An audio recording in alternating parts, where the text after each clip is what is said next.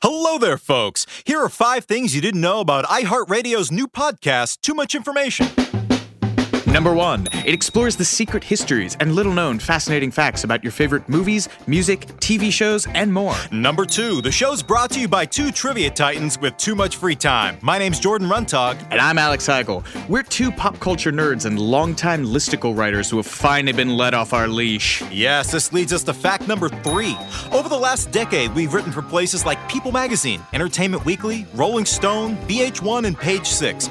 We're like Woodward and Bernstein if they investigated Full House instead of the White House. Between the two of us, we're responsible for thousands of articles, millions of page views, and dozens of dollars in unpaid freelancer checks. Number four, during our career, we've read the entirety of the internet. It wasn't bad, but it did drag a little in the middle. I have notes.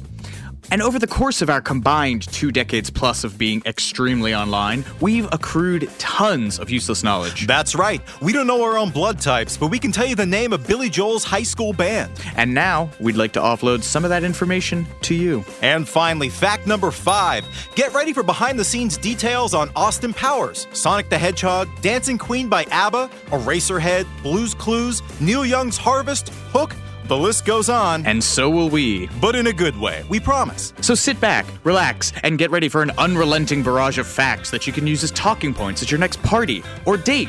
Brought to you by two guys who don't like parties or dates. Should we give him a little taste now? I don't know, Jordan. We've already hit number five. I mean, these people have got to go. They have lives to lead. Oh, come on, we gotta mention the fact that the Jeopardy theme was written on Marlon Brando's piano, All right, there you go. There's your one for the road. or that the voice of Tommy Pickles on Rugrats once recorded an episode in between contractions just before giving birth. You know, you're right. That was a good one, too. Or, or that Marvin Gaye nearly quit music and tried to join the NFL just before recording his masterpiece, What's Going On? Okay, that's enough. Don't make me get the hook, buddy. Or there's the time the Spice Girls stole a roll of toilet paper from Nelson Mandela. I'm actually begging you now. Stop.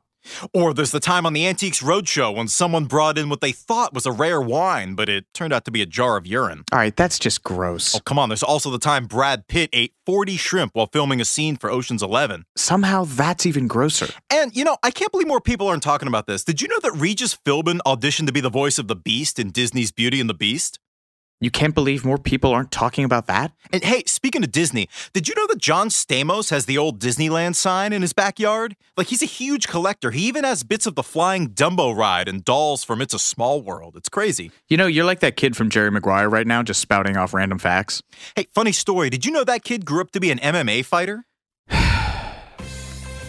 Anyway, we hope you folks will check out our new podcast, Too Much Information, premiering on April 18th. It's the good kind of information overload. Tune in every Monday, Wednesday, and Friday on the iHeartRadio app, Apple Podcasts, or wherever you listen to your favorite shows. Your brain will thank us until it won't.